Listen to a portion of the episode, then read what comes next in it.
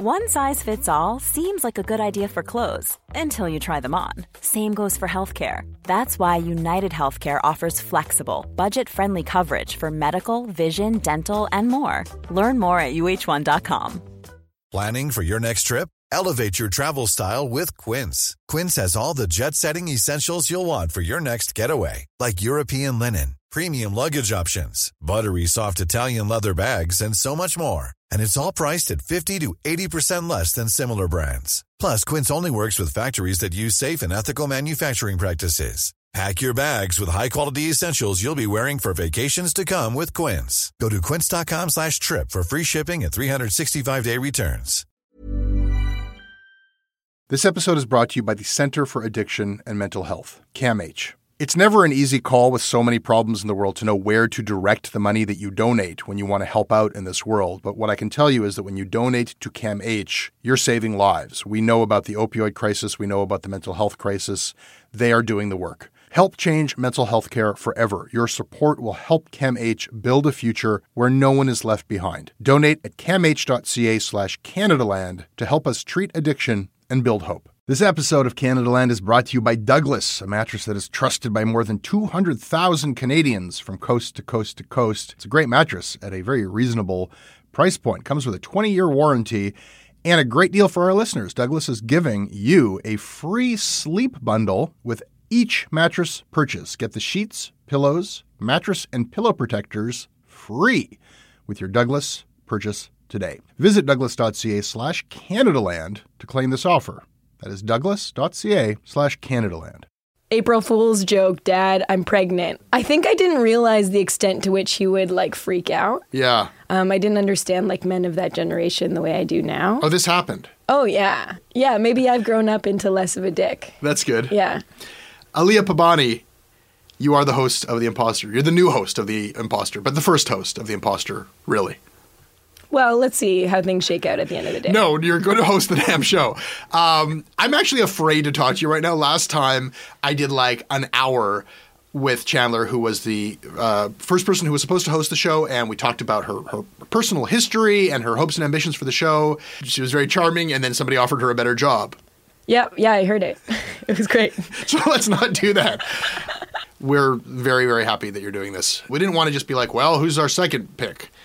So we went back to the whole audition process. I don't know if you noticed this, but I actually came up with the idea of one of the hurdles as a joke. You did. Yeah, I said when I was leaving our like casual coffee chat that we had, Yeah. that as a kind of final round, you should have everybody fight to death by interviewing the same person and just see who interviews them better.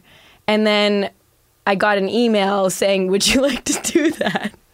I have this bad habit of thinking things were my idea. Oh, great. I'm looking forward to that.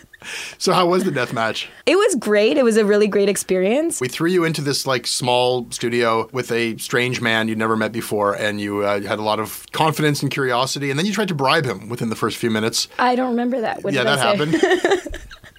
we'll, we'll play it Roll someday. I think that's quite enough. People are going to have to listen to the show if they want to hear more of you. Great. When is the show launching? The show will be launching mid July, barring some accident or a better offer. And We have a contract. so July 13th is the date that we've set. And oh, that's it. Don't say, don't like leave any wiggle room. July 13th. That's when it's happening. that's when it's happening. and then, uh, yeah, we're going to do bi weekly over the summer. That's correct. Are you into it? Are you excited? There's not really much choice. You have to say so, even if you're, you know. I'm, I'm so excited. Yeah? I couldn't be more excited. This is the best thing that's ever happened to me. Are you serious? I mean, it's the best thing that's happened this year so far. But let's see what we get. thing. Like, what's let's see what we get. We're like halfway through, so a lot of things can change, you know. You you give me the sense that you just know what you're doing. So I just pretend. I'm sure you'll fool everyone. Where can people go to subscribe to The Imposter? If you want to subscribe to The Imposter, head over to CanadaLandShow.com and you'll see a very prominent article about our new show featuring a image of me lying down in a parking lot In your pajamas. in my pajamas, well, someone else's pajamas, I didn't and know that. if you go to that article, you'll find a link for the podcast in iTunes. And if you're anti iTunes, you can subscribe via the RSS feed. Just in case we are not putting enough pressure on you, we are also doing a, a live taping of The Imposter. Can you tell us about that? Yeah, so that's something I'm super excited about. It's going to happen at the beginning of August at the Gladstone Hotel on August 3rd. And we have a bunch of acts already lined up, and we're still kind of trying to figure out the other ones, but it's going to be great. There's going to be comedy, there's going to be live performance. There's going to be me staring out into the audience wearing a nice outfit. So if you'd like to attend and meet the show and meet me, tickets are only 10 bucks and you can find tickets via our website. There's not a ton of seats at the Gladstone. We want this to be an intimate event. Aliya. Yeah.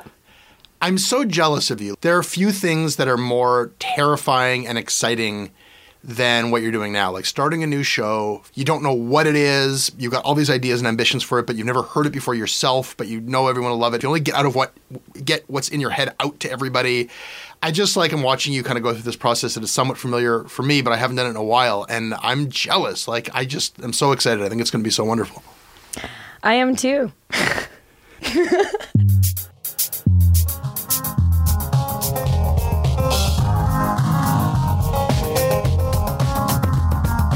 Of the National Post. Also known as uh, one of the chief jackals among the pack. We're going to talk today about Brexit and how that was covered here in Canada.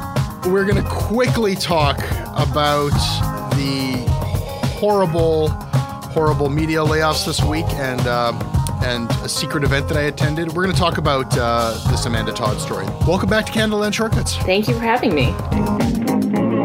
This episode of Canada Land Shortcuts is brought to you by Alroy Fonseca, Paul Merriam, Josh Harrower, Adam Day, Jeff Wanamaker, Tony Wallace, Kenneth Cronin, and Sam Pinto. Sam, why did you decide to be awesome? Because Canada Land keeps me entertained on my walk to school. Jen, this episode is also brought to you by Casper Mattresses. Correct me if I'm wrong. You're you're at home in Calgary right now, but you are very very pregnant. Is that is that accurate? Uh, I would say like I'm moderately pregnant. I'm like uh, you know I'm sticking out a bit for sure. I'm pretty I'm pretty monstrously adorable, and I've discovered that this allows me to get away with no end of mischief and mayhem. After a day of mischief and mayhem, uh, of pregnant mischief and mayhem, you really do need to have like the best mattress you can get. I mean, your bed is going to become increasingly important in your life. Let me mansplain this to you. It's. Tell me all about being pregnant, Jesse Brown. I'm really curious. all about your mattress needs. Um, Casper has just, they've solved this problem. They have brought the price of a very good mattress way down by getting rid of various middlemen, including those ridiculous showrooms. They provide an obsessively engineered mattress, Jen, at a shockingly fair price, combining springy latex and supportive memory foam to create an award winning sleep surface. I need a mattress that wins awards. I don't know about you. It has just the right sink and just the right bounce. Uh, I do sleep on a Casper mattress. I, I, vouch for this quite genuinely. I love this thing. And they just ship it to you. They send a box to your house and it's completely risk free. You just like slice open the, the plastic casing and voomp, the mattress comes out. You try it out for a hundred nights risk free. If you don't love it, they pick it up, they take it back out of your home, they refund you everything. Jen, I know this is important to you. Casper mattresses are made in America. Why would that be important to me? I don't imagine it would be, but it's something that I'm supposed to tell everybody about Casper mattresses. Here, here's something that might be important to people who are thinking about a new mattress. You'll get 50 bucks off of their already very low prices if you go to casper.com slash Canadaland and use the offer code Canadaland. Terms and conditions apply. Thanks, Casper. This episode is sponsored by BetterHelp.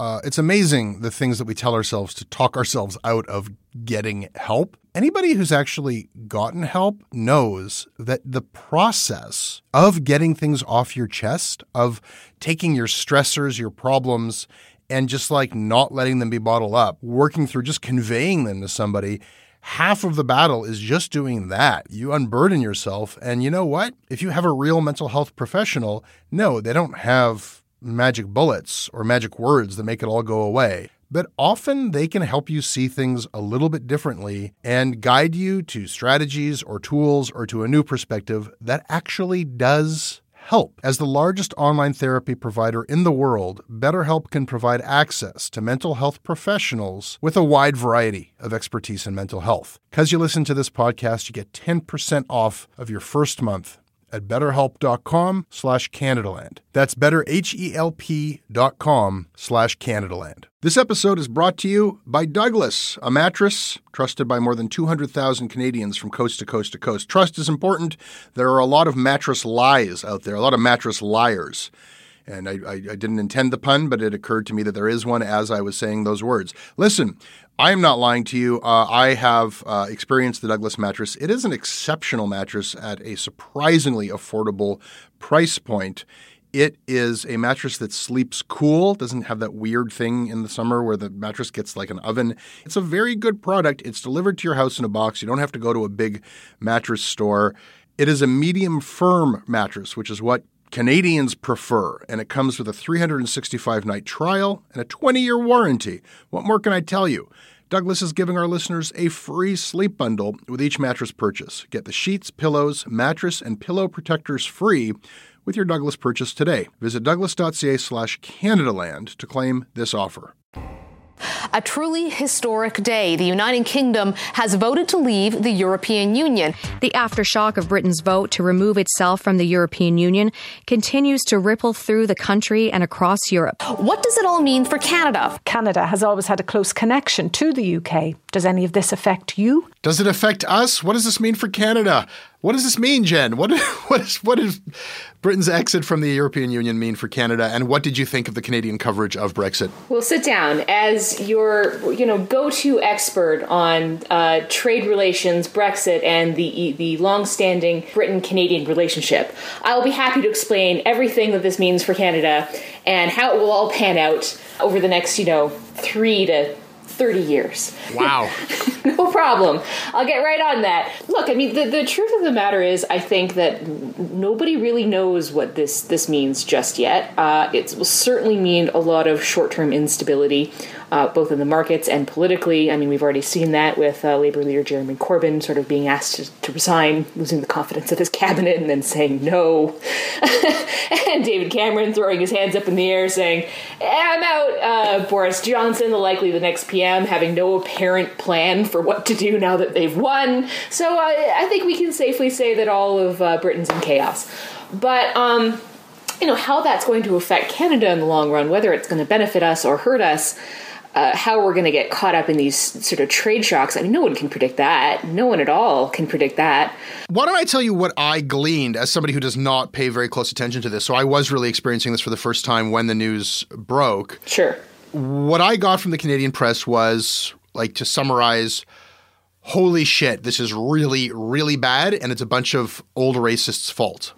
Yeah. Uh, and so I, I, that, that, that the sense that I got was like uh, just to kind of expand a little bit that we that Britain has shocked the world by moving against the arc of history, against modernity and and like humanistic trends towards inclusiveness itself, and because of some ill-informed old rural Brits who only had the chance to make this vote because of really self-serving political machinations and short-sightedness by David Cameron. As a result, not only is the UK fucked, but everything's up for grabs right now, and, and the world is going to degrade into a, a, series of like feuding nation states if Europe was ever anything. But uh, this will now be formalized, and we'll see secessionist movement after secessionist movement. Well, I mean, the key statement there is if Europe was ever anything but, right?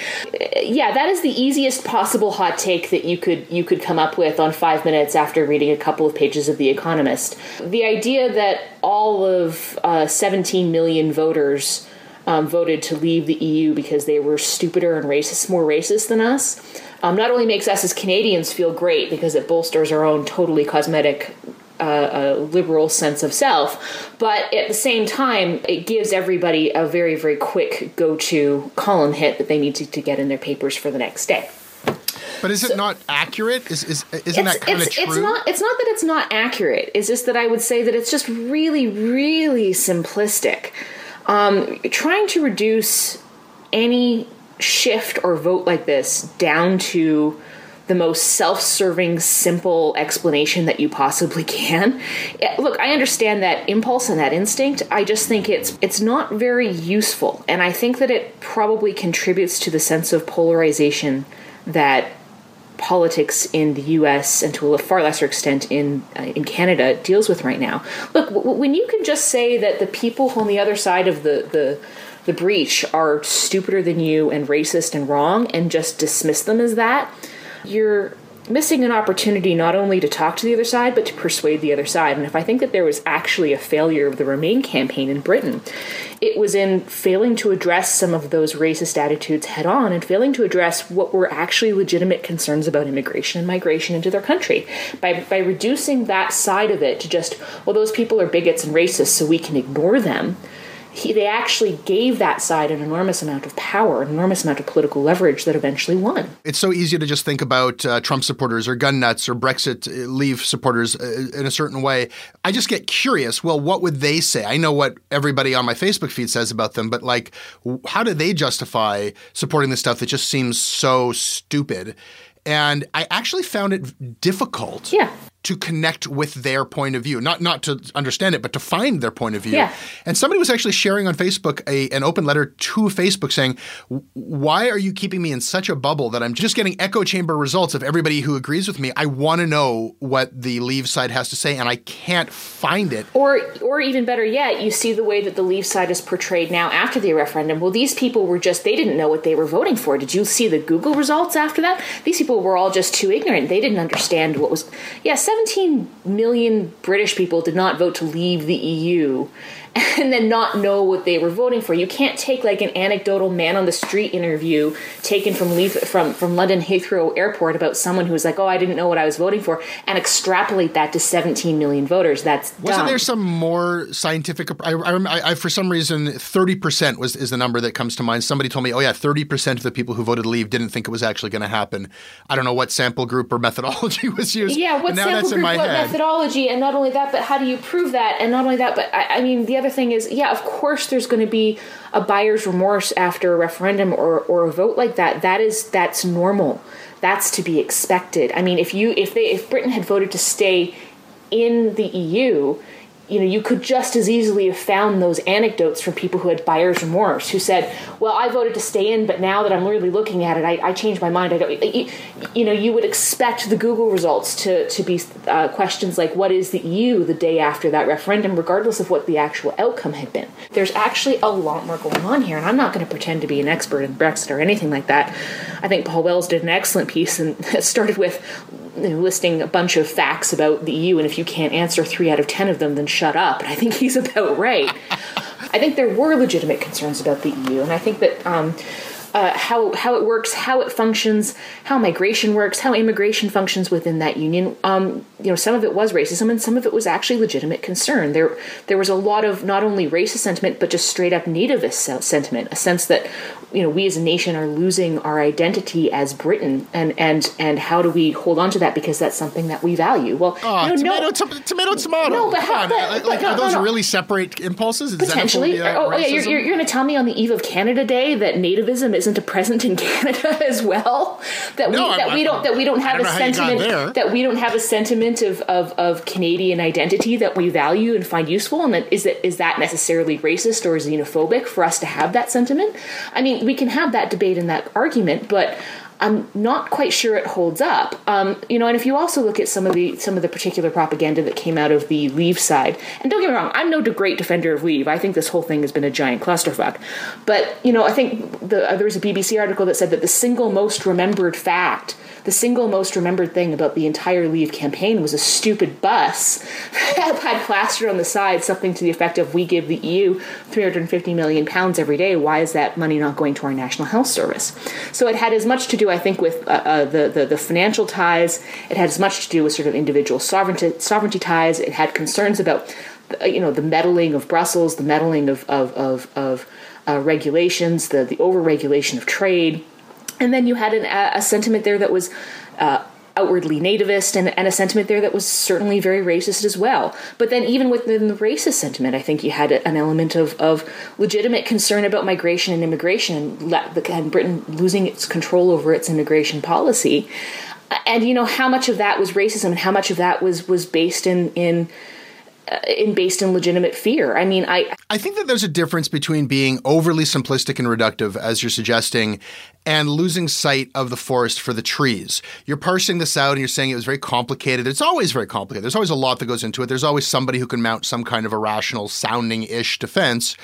But doesn't this ultimately boil like isn't it just what it is? Not to provide a reactionary hot take contrarian opinion to your reactionary hot take contrarian opinion about other people's reactionary hot take contrarian opinions, but like it, they, they they're they're shutting the borders. That's what the, if, the overall overriding sentiment was this hasn't worked. We don't want you people here anymore. We don't want to give you our money. We don't want to give up our culture. We want to close the doors. We want to be the way it was in the old days. It, wasn't this the old generation, the whiter generation saying let's go back to some imagined romantic past, basically doing about face as to where where we thought we were all heading together. And I mean, I just felt very sad after it happened. I felt like this was a a really dark day for like human history. Not to overstate it, but like well, let's oh. have let's have that conversation from a Canadian perspective, shall we? Because I think Colby Cosh's column on this was actually a, a, a very very pointed, and he made some excellent uh, points as well. Colby Cosh's headline was uh, Britain voted for Brexit because it wants to be Canada and we hate the idea. Or at least his editor's headline for his piece. Yeah, well, Britain wants to be Canada and we valid. hate the idea. Look, have you read have you read the piece? I've read the piece. because, because I hate to break it to you, but what those leavers all voted for was pretty close to the model Canada currently has with the US. Yeah, but there's a difference between leaving and never having.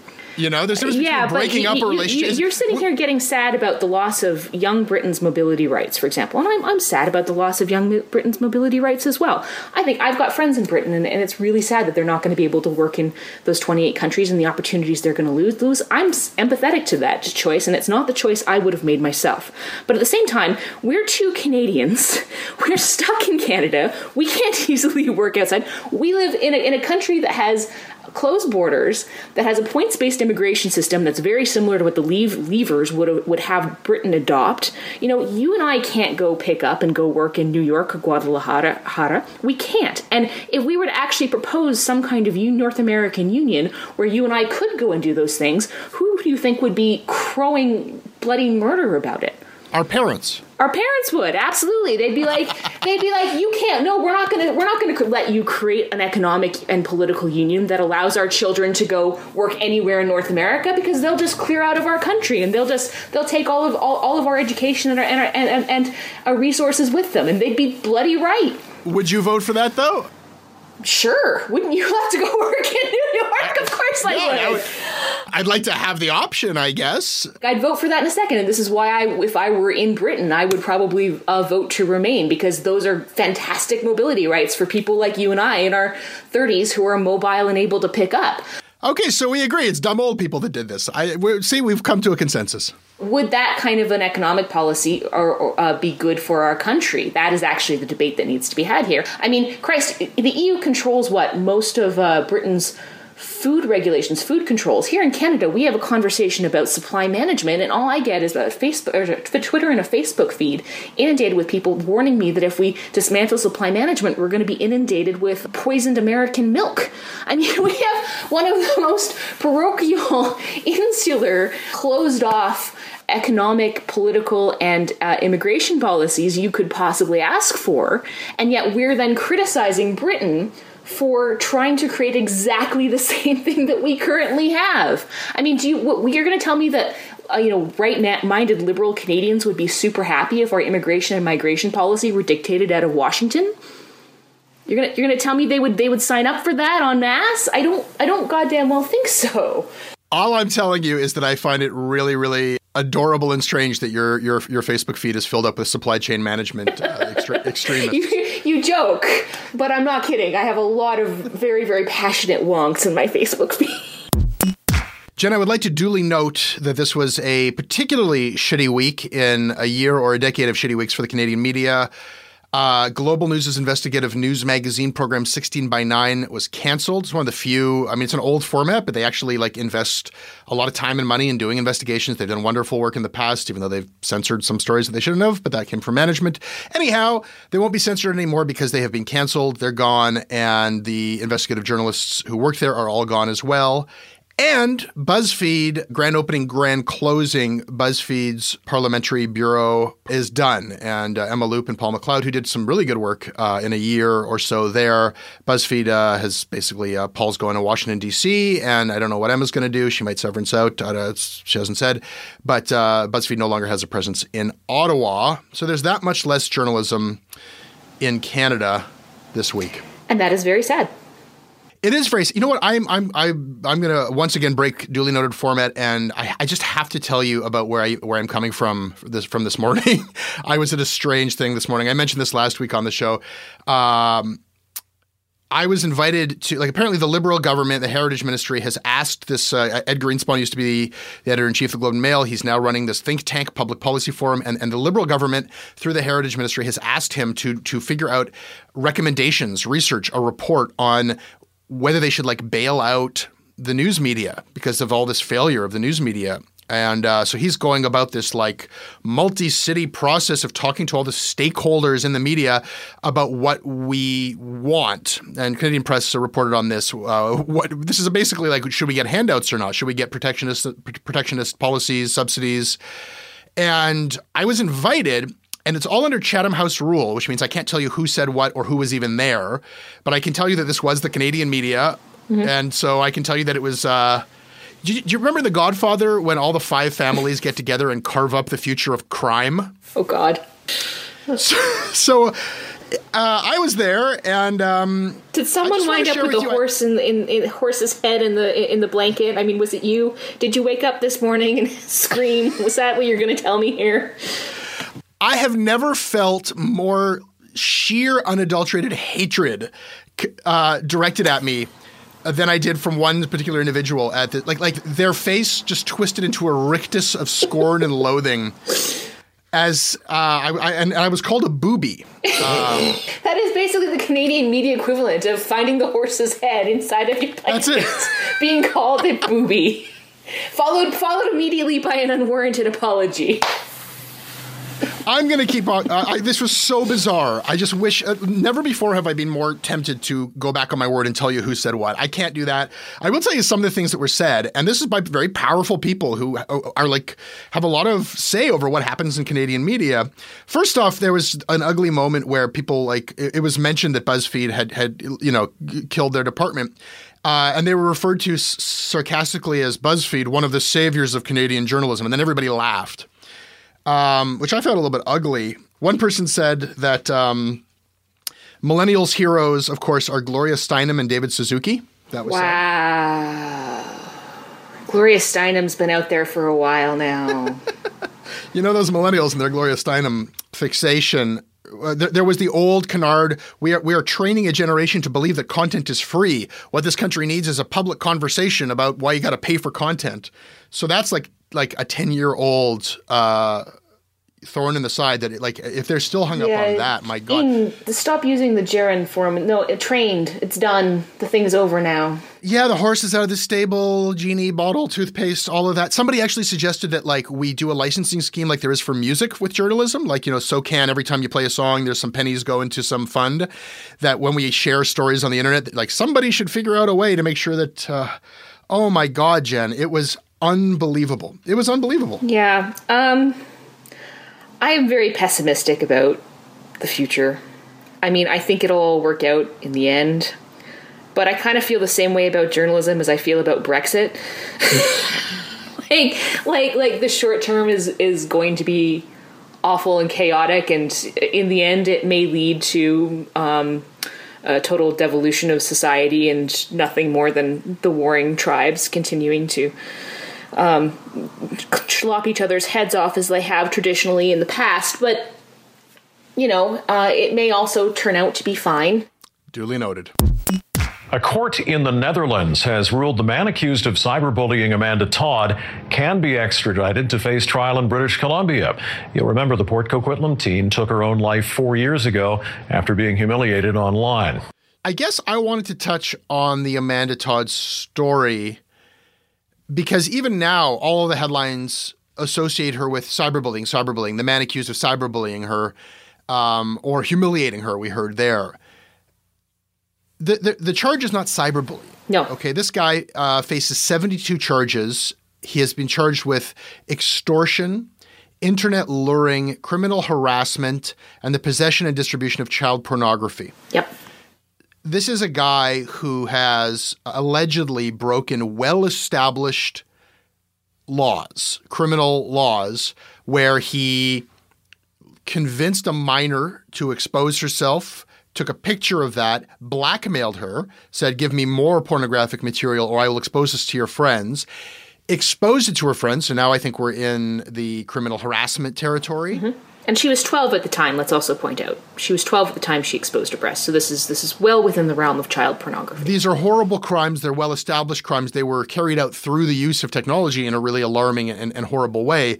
But there continues to be this really, I would say, dangerous blurring of what happened when her social circles responded to this and she was uh, ostracized and, and ridiculed and had such a difficult time amongst your peer group and that kind of oh that's the bullying that's the humiliation no no no no no that followed a methodical predatory series of alleged crimes yes I think we really need to bear that in mind. We need to make that distinction. Yeah, I mean, you and I are going to have the same opinion on this one, and I think that there is a, a temptation here as and elsewhere that when something awful like this happens, we look around and we say, oh my God, what policies aren't in place that could have prevented this? What laws are, aren't in place that could have prevented this? Um, we, we look for these sorts of broad solutions to these these horrible horrible crimes and our temptation always seems to be well let's create a new law let's create a new policy let's create a new government whatever to try and prevent this um, oftentimes skipping over the fact that we already have the laws in place to prevent this. We already have the tools in place to prevent this. This man just broke the law, and he broke the law egregiously and allegedly repeatedly. So, um, yeah, I think that, that that there there is a real problem with the cyberbullying laws as they've been brought in. They're they're they're very vague. They're very open to interpretation. There is um, an absolute concern um, from my perspective that you know increasingly bad but non-criminal behavior is going to get criminalized. Um, and who's going to get fall, fall, fall into that trap and for really what what end? You know what what are you preventing here? Um, I think that what happened to Amanda Todd was awful and it very clearly falls under um, the, the, the rubric of, of exploitation, luring, and, and child pornography. I mean, why do we need additional cyberbullying laws and would those have actually prevented this? Would, would, those have actually addressed this? I mean, is a cyberbullying law going to do more than a child pornography law in this case? Absolutely not. Rehtaeh Parsons was a case that actually did result in a cyberbullying law that I think has been struck down. Uh, mm-hmm. These are hard cases. They're outliers. Hard cases, as the saying goes, hard cases make bad laws. And if there was a concern that this was going to be an epidemic of, of like these extortion, luring, uh, child porn, harassment. Like it, it, hasn't happened. This is years ago now. But but but we also have we've got the tools the Netherlands are dealing with. Like they have the tools already to deal with that. Yeah, it, you know. Well, you know, the guy seventy two charges before brought to justice. So I think that there is something to be said for the technology progressing faster than the than the cops. But sure, but, granted, like, yeah, yeah. And as I said, as I said, I'm not, I'm not, I'm not opposed to changing laws that, so that those laws keep up with with where the technology is at. And I, you know, I think that we have to be responsive to that.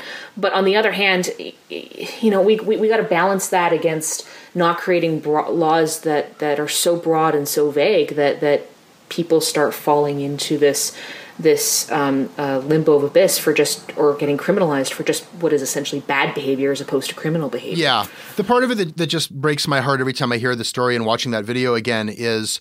Uh, okay, there was a criminal scumbag, scumbag in the Netherlands who did this. Uh, that's awful. I hope that uh, if he's guilty, that he spends the rest of his life in jail. I really do. Oh God, yes, yes. Please throw the book at this. Guy. That guy. would be great what happened to her at her school and then the next school she went to he followed her and he he wherever she went he, she couldn't escape this guy he would he would post the picture to every peer group. Um, it didn't have to be that big a deal that he had a picture of her topless you know? And if anything can change maybe it's not the law but the the culture amongst young people that this says something so damning about her that's that that the internet has a picture of her topless. You just feel like there there was some other way that this could have played out. There was some other message she could have gotten from her her peer group or somebody within that world. Uh, it just seemed like she faced such a unanimous chorus of condemnation and, and humiliation and scorn. And that actually, I think, is what you know that that's what young people care about is what their peer groups have to say about them. Well, let's let's not pretend that that's a young person thing, right? Yeah. right. um, let's let's not pretend that scorn and judgment and and uh, uh, these types of attitudes, particularly for, for female sexuality, is is uniquely confined to the lives of fifteen year olds. I mean, that that plays out in adult life as well. Yeah, and I think that some of the same people who I think sneer at the concept of there being a rape culture are the same people who would embrace tougher laws about cyberbullying. This seems to me a cultural problem.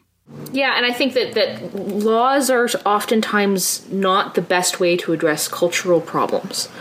Um, laws are very, very effective at certain things and prohibiting certain types of direct behavior, but they're not necessarily the best way to fix, you know, really what comes down to penalization of female sexuality. Although even in this case, that that does that's not applicable because we're talking about you know a 12 year old who was coerced into showing her boobs to a man online. So I mean, it's not even a conversation about female sexuality. It's it's actually a conversation about coercion and manipulation. And and actually, as a society, we're very bad at that conversation. We and again, this isn't limited to just 12 year olds or 15 year olds, even in the adult world, we are very, very bad at understanding the subtle psychological dynamics that underlie coercion and manipulation. You know, there are people who prey on other people and, and they prey on young women and they prey on other types of women and, and I think that oftentimes we as a society don't have a very good understanding of how those dynamics work and have a tended and we and we have a tendency to punish women who get into bad situations. And I think that you know Amanda Todd was on a on obviously I mean that was a, a, case of young people acting very stupidly and very inappropriately. But you know those types of attitudes are pervasive throughout the culture. It's not just young people. That is your Canada Land Shortcuts. I hope you enjoyed it. You can email me at any time. I'm at jesse at CanadaLandShow.com.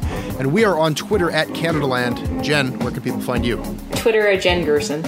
Our website is at CanadaLandShow.com. Our crowdfunding site is patreon.com slash CanadaLand. Subscribe to The Imposter, hosted by Aliya Pabani. You can do so right now uh, via our website or on iTunes. The next episode of Canada Land will be up on Monday. The next episode of Canada Land Commons will be up on Tuesday. Syndication of Canada Land to community and campus radio across this country is handled by Russell Gregg. If you like what we do, please support us. Hey, I need you to pay close attention to this message. It is not an ad. This is about Canada Land and this is about you. You need to know that the news crisis is about to get a lot worse. You've heard about the layoffs. We're about to have news closures, and it's very likely that we're going to be seeing the defunding of the CBC. Where are you going to get your information from? What can you do about this? You can support Canada Land. We need you to. And so for this month and this month only, you can become a Canada Land supporter and get everything our supporters get for just $2 a month. That is an almost 80% discount. The clock is ticking on this. It disappears at the end of the month, and then we will not offer it. We need your support. We need to keep news coverage alive in Canada. Go right now to canadaland.com slash join. And thank you. Hey, it's Paige DeSorbo from Giggly Squad. High quality fashion without the price tag. Say hello to Quince. I'm snagging high-end essentials like cozy cashmere sweaters, sleek leather jackets, fine jewelry, and so much more. With Quince being 50 to 80% less than similar brands. And they partner with factories that prioritize safe, ethical, and responsible manufacturing. I love that. Luxury quality within reach. Go to quince.com slash style to get free shipping and 365-day returns on your next order. quince.com slash style. A couple of years ago, a cop was shot dead on a deserted pier in the tiny nation of Belize. The only other person there that night was a frightened young woman found covered in blood. By all appearances, it was an open and shut case. But not in Belize, where this woman was connected to a mysterious billionaire who basically runs the place. Justice will not be served in this case. She's gonna get away with it. Or will she? White Devil, a Campside Media original. Listen wherever you get your podcasts.